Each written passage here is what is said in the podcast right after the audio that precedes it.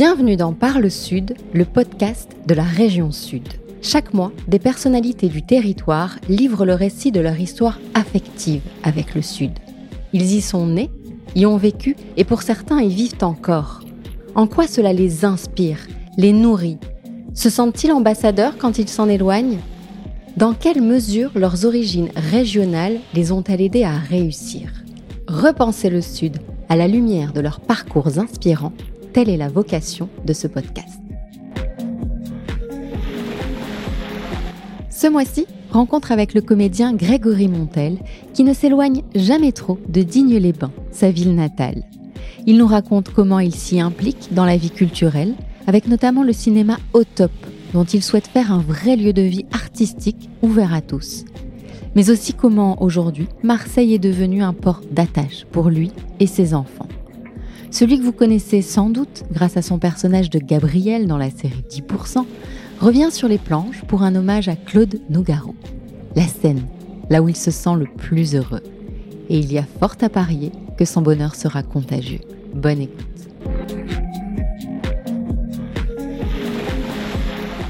Bonjour Grégory. Bonjour Caroline.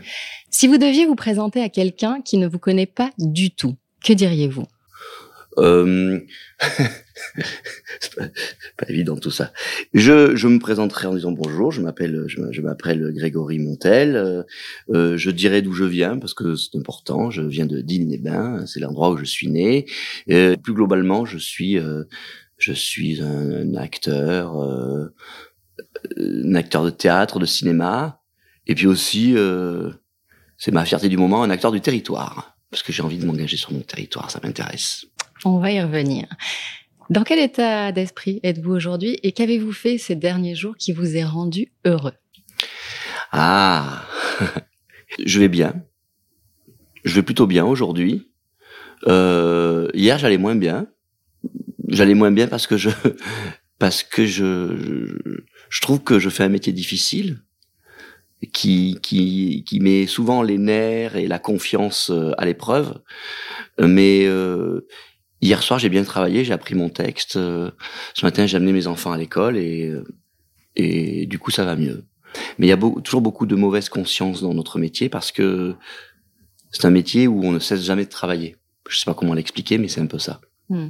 On va en parler tout à l'heure, ça, mais là, on va revenir, vous le disiez tout à l'heure, vous êtes né à Digne-les-Bains, dans les Alpes de Haute-Provence, en 1976. Elle ressemblait à quoi, votre enfance dans le, dans le 04, dans une famille de commerçants, je crois? Oui, ah ben, moi, mon enfance, elle ressemblait à une enfance un peu rêvée. Hein. C'est-à-dire que je, j'avais des parents aimants, euh, euh, des grands-parents aimants, euh, les quatre, euh, ma grand-mère paternelle, euh, chez qui j'allais manger tous les midis, chez qui j'allais dormir le soir, qui m'a en partie élevé, ma, ma grand-mère maternelle et mes grands-parents maternels, qui, chez qui j'allais en vacances entre Mézel, qui est un petit village à 10 km de Digne, et Bandol, que vous connaissez aussi. Donc euh, j'étais heureux, quoi. J'étais très heureux. Puis j'avais beaucoup d'amis. Je faisais du, du, tennis, du rugby, du football, euh, de l'athlétisme. voilà, j'ai cette chance-là euh, qui m'a probablement donné un équilibre. Voilà, donc une, enfance heureuse. C'est pas très original. Non, mais on adore ça. Bah, disons on que. préfère ça. Oui, on préfère ça parce que oui, j'ai appris à comprendre qu'il y avait eu des, des enfances. Enfin, j'ai compris que toutes les enfances ne sont pas aussi joyeuses que la mienne. Ouais. Alors, on va se projeter un peu. Je vais vous demander d'imaginer, parce qu'on fait de l'audio, mais on a envie que celles et ceux qui nous écoutent comprennent un petit peu d'où vous venez. Euh, à Digne, qu'est-ce que vous voyez Qu'est-ce que vous sentiez quand vous ouvrez les, les fenêtres le matin? À Digne, euh, alors tout dépendait de l'époque, hein, parce qu'à Digne, euh, quand j'ouvrais les fenêtres de la maison euh, au printemps, euh, évidemment, c'était euh, l'odeur des. Je, je, pense aux oliviers systématiquement parce qu'il y avait toujours beaucoup d'oliviers. On avait un petit jardin à la maison, il y avait beaucoup d'oliviers et que mine de rien, l'olivier il a une odeur. Et en hiver, c'était quand même l'odeur un peu de de la fraîcheur matinale, quoi, de, de la rosée du matin. Ça, c'est très clair. Parce qu'à Digne, il fait froid le matin. On est à, on est à 700 mètres d'altitude. Euh, on est au milieu des montagnes et euh, j'étais heureux. Puis après, je descendais et j'allais prendre le bus pour aller à l'école. Mais il faisait assez, assez, assez froid et le froid a une odeur. Alors aujourd'hui, nous enregistrons à Marseille. On est dans un très joli bar d'hôtel. C'est ici que vous vivez euh, désormais. Est-ce qu'il vous arrive d'imaginer vivre ailleurs qu'ici d'ailleurs? Non, je me, je me pose souvent la question de savoir si je suis plus heureux euh, ici ou à Paris. Ça va vous étonner pour quelqu'un du Sud, mmh. mais euh, Paris m'a beaucoup, beaucoup marqué. Et en fait, je me suis rendu compte qu'en vivant 20 ans à Paris, bah, c'est la majeure partie de ma vie d'adulte qui, qui s'est passée à Paris et puis beaucoup de rencontres. Euh, Paris me manque parfois très fort. Je vais rester ici parce que j'aime cette ville et que sens, je m'y sens bien et puis je vois bien que mes enfants y sont heureux. Mais euh, parfois ma Paris me manque. Ouais, me manque beaucoup parce que Paris, c'est, ça reste Paris. C'est une espèce d'émulation permanente pour nous euh, qui sommes dans le, dans ce métier-là, dans le, dans les métiers de l'art et de la culture en général. Il y a une émulation très très forte où euh, c'est un sujet qui est presque permanent à Paris. Euh, la culture, le patrimoine, euh, le, le, les arts, la musique, le théâtre. À Marseille, on parle de choses tout aussi importantes, mais qui ont plus euh, un, rapport avec euh, l'eau, euh, le temps et le soleil. Mm. Et c'est formidable. Mais je sais pas comment dire. Et pourtant, je, suis en train de me rendre compte à quel point il se passe des choses à Marseille. Il se passe toujours quelque chose. Et c'est peut-être pas encore rentré dans mon inconscient que je, pourrais sortir tous les soirs à Marseille si je le voulais et voir les, les plus belles pièces. À Paris, justement, comment vos origines régionales sont perçues ou l'ont été à vos débuts? Oh bah euh, euh, très rapidement, surtout quand on fait de la comédie, euh, très rapidement on se, les gens sont systématiquement obnubilés par l'idée de l'accent. Sachant que j'ai pas un gros accent, vous pouvez l'entendre, j'ai pas un, accent énorme. J'avais probablement davantage d'accent lorsque je suis arrivé à Paris en 2001, mais c'est vrai qu'il y a un truc comme ça. Alors après ça a évolué ça aussi, mais il y a 20 ans, il y avait encore un côté. Alors comment ça va mon petit? Qui était très agaçant. Hein, je peux pas, je peux pas te, je peux pas le nier. C'est très agaçant cette chose-là. Euh, Paris est Paris, hein, donc il y a un, fort sentiment de, de supériorité euh, et euh, et la différence, enfin en tout cas le, le, le côté province, euh, ça continue de les faire beaucoup rire. C'est comme ça. Ça s'efface avec le succès? On t'en parle moins? On m'en parle moins parce que j'ai l'impression que oui, l'accent c'est un petit peu dissous, mais c'est un sujet ça reste un sujet. Ça reste un sujet, ouais. Alors, on va faire un saut dans le temps pour comprendre la jeunesse de ton parcours. Impossible de ne pas évoquer cette révélation pour le théâtre alors que vous aviez 13 ans seulement. On vous a proposé le rôle de chérubin hmm. dans le mariage de Figaro de Beaumarchais, c'est ça? Oui. Donc j'ai revu récemment, euh, oui, la professeure de français qui m'avait fait travailler, qui est venue voir un film à Digne l'autre jour et qui m'a donné des photos d'ailleurs. Donc c'est ça, c'est chérubin, euh, 13 ans. Euh, je crois que c'était en quatrième, mais en fait c'était en troisième. Et euh, bah ouais. Alors comment dire, euh, sans, sans, sans tomber dans le le, le, le, le cliché, euh, mais effectivement la scène c'est un truc assez assez unique. Mmh. C'est un sentiment assez unique à la fois de, de grande solitude et parce qu'il y a une grande solitude sur scène. En même temps, il y a plein de gens qui, qui vous regardent, donc c'est très étrange. Et cette chose-là m'a plu de non pas de me mettre en scène parce que c'est pas moi qui me suis mis en scène mais je sais pas de de, de se donner euh, de se donner en spectacle. Et ce retour immédiat aussi? Ouais. Je sais pas c'est vraiment ça en fait. C'est se donner en spectacle c'est-à-dire de de, de, de, de s'avouer de s'avouer aux gens euh, de dire voilà je suis comme ça. Et je me rappelle que je je suis rentré sur scène et et, et, euh, et j'ai muté en quelque sorte. Il y a un truc dans mon dans mon cerveau qui a fait euh, et j'ai muté, je me suis montré tel que je ne l'avais jamais fait, mmh. euh, ni auprès de mes professeurs, ni auprès de mes amis, et, j'ai été totalement, probablement moi-même.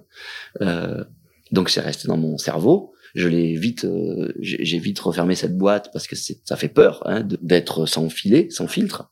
Donc j'ai vite mis une boîte là-dessus pour pas que. Et puis j'ai fait mes études bien sagement. De droit. De, des études de droit. et, et puis à l'issue des études de droit je me suis, j'ai réouvert la boîte de. Pandore en quelque sorte, et je me suis dit, euh, bon, on va faire sortir le petit diable qui est en moi et le petit clown aussi euh, et tout ça quoi, parce que et on va voir s'il a quelque chose à raconter et puis s'il a du talent ou pas. Euh, et après l'idée c'est de se confronter à ça. Première chose c'est de savoir s'il y a quelque chose, s'il y a du talent un petit peu, euh, s'il y a une singularité. et ça je l'ai, je l'ai perçu assez vite qu'il y avait une singularité. Le talent, il n'était pas énorme, mais j'étais très, j'étais très volontaire. Et, et, surtout, je me suis rendu compte que tout en étant très feignant, j'avais énormément de, de punacité. Je pense que c'est aussi, une c'est aussi une des choses importantes quand on est comédien, c'est d'être pugnace et de se dire que ce n'est jamais perdu. Alors de, de la genèse donc de tes 13 ans à ton actualité de ces derniers mois, je vais ne citer euh, trois films Rose, Charléa, Libre mmh. Garance, je n'en mmh. cite que trois. Mmh. il y a eu Le cours Florent, la rencontre avec euh, Dominique Besnéard et évidemment le rôle de Gabriel, l'agent de star dans la série 10%. Est-ce qu'on peut dire que ce rôle a changé votre vie? Oui, oui, oui, oui, bien sûr, bien sûr, il a changé ma vie, évidemment, euh, il a changé ma vie, mais c'est un, mais c'est un, c'est un, c'est une accumulation de petites choses, quoi. C'est-à-dire que euh, je pense que ce personnage de, Gabriel n'aurait pas été euh, aussi vivace si euh, derrière il n'y avait pas eu un travail euh, fait, notamment avec mon ami Grégory Magne, ce film qui est très important pour moi qui s'appelle L'air de rien, et qui m'a permis d'être révélé aussi auprès du, non pas du public parce que le public l'a vu mais, peu, mais qui m'a permis de me révéler pour dans, cette dans cette profession. Et je pense que si j'avais pas fait ce film, Cédric Capiche ne m'aurait pas vu. Donc euh, c'est quand même un petit mélange de choses. Mais après, ce personnage, il était fait pour moi. De toute façon, ce que j'ai dit à Cédric euh, et à, et à Lola et à, Antoine Garceau, les réalisateurs, j'aurais dit, mais moi, je n'ai pas à travailler. Enfin, il faut, je vais travailler ce personnage, mais je n'ai pas à le travailler. Il vous ressemble il me ressemble énormément, donc euh, voilà, on s'est, amusé avec ça. Quoi. Alors, retour sur les planches, ce sera euh, au Bernardine du 13 au 28 janvier dans Ici Nougaro. Oui. Alors, c'est en duo avec le musicien euh, Lionel Suarez et c'est mis en scène par Sharif Gattas et vous-même. Oui. Alors dites-moi plus. Bon, Sharif, euh, dont vous parlez, le metteur en scène et l'auteur surtout de cette pièce, euh, c'est un ami de longue date maintenant. Ça fait 20 ans que je le connais. On s'est rencontrés à Paris dans une pièce de théâtre. Je me rappelle, c'était Laure de Clermont-Tonnerre qui me l'avait présenté. À l'époque, je jouais avec Laure euh, au, théâtre. C'était très, très chouette. On jouait avec Goldoni. Et il me dit voilà, j'ai écrit une pièce de théâtre. Est-ce que tu veux la lire? Cette pièce de théâtre s'appelait Du vice à la racine. On a joué cette pièce de théâtre. Je l'ai coproduit avec lui. on était quatre sur scène, on l'a joué un peu partout en France, euh, c'était un super souvenir. On est resté très amis, on n'a pas retravaillé ensemble, et puis euh, il y a un an, je lui ai dit est-ce que tu voudrais pas travailler euh, avec moi sur un projet? Je suis fan de, Claude Nougaro, je trouve que c'est quelqu'un qui a à nous raconter plein de choses sur la vie, qui peut nous voilà sur sur la vie artistique, sur l'engagement artistique, sur l'engagement même physique pour un art. Et, il m'a dit je connais pas trop, mais je vais lire. Il a lu euh, des biographies de Claude Nougaro, il a lu certains de ses textes, il a réécouté, il s'est passionné pour lui. Et donc il a écrit, euh, il a écrit un, texte qui s'appelle Ici Nougaro. Et, euh, et, vous le verrez, enfin vous le verrez. Ça me, ferait, ça me ferait très plaisir que vous veniez, que vous veniez nous voir au théâtre des Bernardines à, Marseille et qui raconte l'histoire d'un certain Mathias qui est le sosie un peu raté de, de Claude Nougaro, qui est un qui est un artiste euh, déclassé en quelque sorte, une sorte de gilet jaune du monde artistique, quelqu'un qui est déclassé euh, bah d'abord euh, amoureusement, ensuite professionnellement et puis globalement socialement, et qui à travers l'amour, cette espèce d'amour éperdu pour Claude Nougaro va va quand même réussir à garder à, à, garder à, à, ne pas perdre pied. Et c'est un très très beau texte, très poétique dans lequel on chante. Et euh, bien sûr avec moi sur scène il y a, il y a Lionel Suarez qui est, qui est un musicien que je connais depuis euh, une dizaine d'années maintenant et qui est un immense accordéoniste qui donne euh, ses lettres de noblesse à cette, cet instrument qui est finalement assez peu connu parce que connu dans, dans un milieu qui est un petit peu dans le jazz bien sûr pas assez dans le jazz mais surtout connu pour côté très festif, euh, côté musette, etc. Alors que l'accordéon, c'est un instrument quasi symphonique parce que il est d'une densité incroyable. Et puis Lionel, c'est c'est un, un génie, certes, c'est aussi quelqu'un qui est très très ouvert sur toutes les musiques. Et moi, je me suis, là, je, suis sorti de, de, répétition il y a 15 jours. Puis à un moment donné, j'étais en train de faire un monologue. Enfin, j'avais une scène assez importante. Puis d'un coup, j'étais en train de jouer comme ça, on travaillait. Et derrière, j'entends, et il me, il me jouait du Radiohead, il me jouait euh, Exit Music for, for a film, Music for a film, Exit Music, le, morceau de Radiohead, avec une espèce de, oh, avec une espèce de langueur. c'était magnifique. Et moi, d'un coup, le texte prenait encore une autre dimension.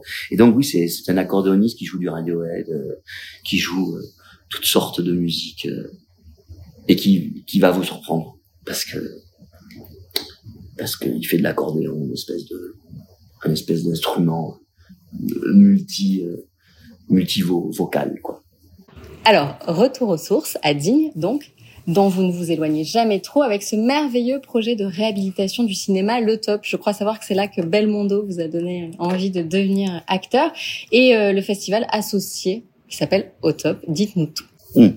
Oh, bon, c'est un, projet de, longue haleine. Hein. Je n'avais pas prévu ça au début, j'avais pas, pas pensé que ce serait si long mais ça l'est. C'est très, très très long les projets comme ça parce que c'est un projet qui qui bénéficie de pas mal de subventions J'en profite d'ailleurs pour remercier la région qui a été un, des principaux, qui est un des principaux partenaires. C'est un projet qui sert à redynamiser un peu ces centres-villes, quoi, ces centres-villes de villes moyennes. Euh, Digne est une ville moyenne, une préfecture euh, qui souffre énormément en son cœur parce que c'est une, une, ville qui a beaucoup souffert de la concurrence des, centres commerciaux et tout ça, quoi. Et elle est très paupérisée. Et je pense, je fais partie de ces gens qui pensent que les arts et la culture euh, sont de nature à participer à la, au dynamisme d'un cœur de ville. Donc euh, l'idée c'était de racheter ce, ce, cinéma qui est sur la place de la ville et d'en faire un lieu, euh, un lieu moderne, attractif, euh, vivant, culturel, artistique, mais pas que, qui soit ouvert de, 8 heures du matin à 2 heures du matin. Quoi. Alors, on va terminer ce, ce, podcast avec quelques questions qui apportent des réponses courtes. Grégory, à quel moment vous êtes-vous senti le plus heureux épanoui? Euh, Évidemment, dans, dans, des moments personnels, dans des moments très forts de vie, naissance, etc. Mais, mais euh, vrai, très heureux, je me sens très heureux sur scène. C'est extrêmement banal, mais euh, sur scène, je me sens euh, immensément heureux. À Paris, à l'étranger ou ailleurs qu'ici, est-ce que vous vous sentez ambassadeur du Sud? À Paris, oui, je suis ambassadeur du Sud parce que parce que je porte ça en moi. À Marseille, euh, c'est pas nécessaire parce qu'il y en a qui le font bien mieux que moi. D'ailleurs, c'est quoi pour vous le Sud? Mon Sud à moi, c'est la Méditerranée et la Provence. C'est-à-dire quelque chose de très humain, très chaleureux, et qui a un rapport direct avec le lien social, le lien euh, affectif, euh, un truc du bassin méditerranéen, quoi un truc qui a un rapport avec l'aspect tactile, euh, voilà tout ça. Et si c'était à refaire, est-ce que vous referiez les choses de la même façon? Probablement, oui. Ouais, ouais, ouais, je referais les choses de la même façon. Je, je perdrais du temps à faire des études, mais qui m'ont beaucoup apporté, euh, même euh, humainement, intérieurement. Et puis, et puis après, j'essaierai de, de refaire ce métier. Je, je pense que je suis pas capable de faire autre chose. Quoi. Merci beaucoup, Grégory. Merci à vous. C'est la fin de cet épisode de Parle Sud. Nous espérons que vous avez passé un bon moment et que vous serez fidèles à ce rendez-vous. Parlez-en autour de vous, abonnez-vous pour être les premiers informés de la diffusion des prochains épisodes et n'hésitez pas à nous encourager en laissant des avis et des étoiles sur vos applications de podcast préférées. À très vite.